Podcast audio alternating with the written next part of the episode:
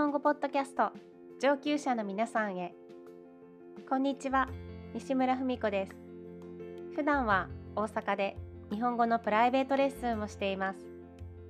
このポッドキャストは日本語学習者特に上級レベルの方 JLPT N1 N2 レベルを想定していますので基本的に日本語のみで進めていきます。今年2022年の4月から日本で18歳以上が成人つまり大人ということになりました。今までの法律では20歳20歳からが成人だったんですけど今年から法律が変わったんです。少し前から選挙権は18歳からに変わっていたんですがこの4月から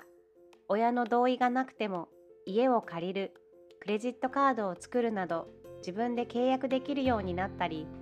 犯罪を犯した時に裁判になれば名前を公表してもいいなどいくつかの変更がありました。お酒やタバコは引き続き20歳からです。日本以外では18歳から成人という国が多いですよね。日本も国際的な基準に合わせようという意見も多かったんですが何より高齢化社会の日本で若者の意見をもっと取り込もうということで選挙権がまず引き下げられました。そこから他の権利も18歳からという流れになったんです。NHK のネットニュースで面白いデータを見ました。インターネットで17歳から19歳までを対象に6カ国で1000人ずつ調査を行ったそうです。自分は大人だと思いますか？という質問に大人だと思うと答えた人の割合がアメリカやイギリスインドでは80%以上中国では70%以上でした。韓国は47%で少し数字が低くなるんですが日本はさらに低くて27%だったそうです。こんなに差があるとは思わなくて驚きました。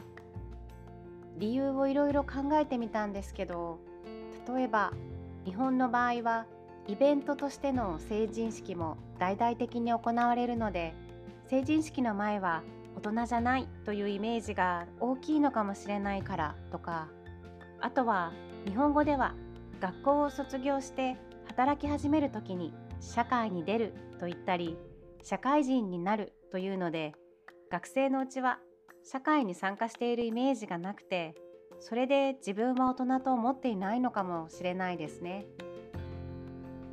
アンケートに参加していない国の方は自分の国ではどのくらいの若者が自分は大人だと答えると思いますか？どうなれば大人か大人の定義にもよると思うので漠然とした質問ですけどね。皆さんは18歳くらいの時自分は大人だと思っていましたか？私自身は恥ずかしいんですが自分は大人だと思っている時期もありました。ただ年を取るにつれて自分が全然大人じゃないことに気がつきました。この何々につれては JLPT の文法です。後で例文を紹介します。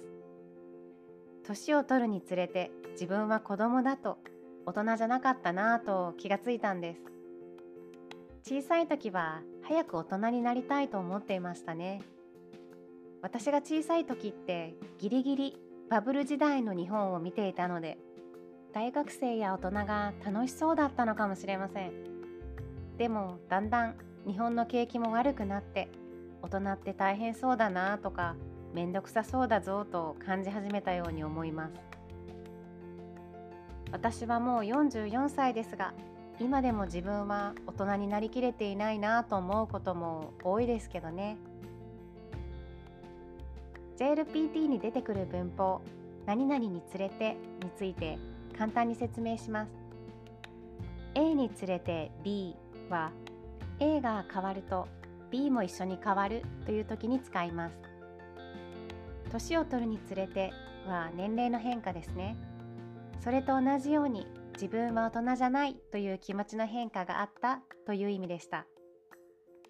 他にも例を挙げると試験が近づくにつれて夜眠れない日が増える。これもだんだん試験の日が近くなってくると緊張して眠れなくなる。2つのことが変化している様子を表現しています。JLPT の文法では何々に従ってという表現もあります。同じように2つの変化を表すことができますが従ってを使う方が因果関係が強調されます。どういうことかというと原因と結果2つの出来事のつながりによりフォーカスしているイメージです。例えば技術の進歩に従って自然が破壊されている。これも2つの変化なんですが技術の進歩が原因となっているということ。そしてその結果がより強調されています。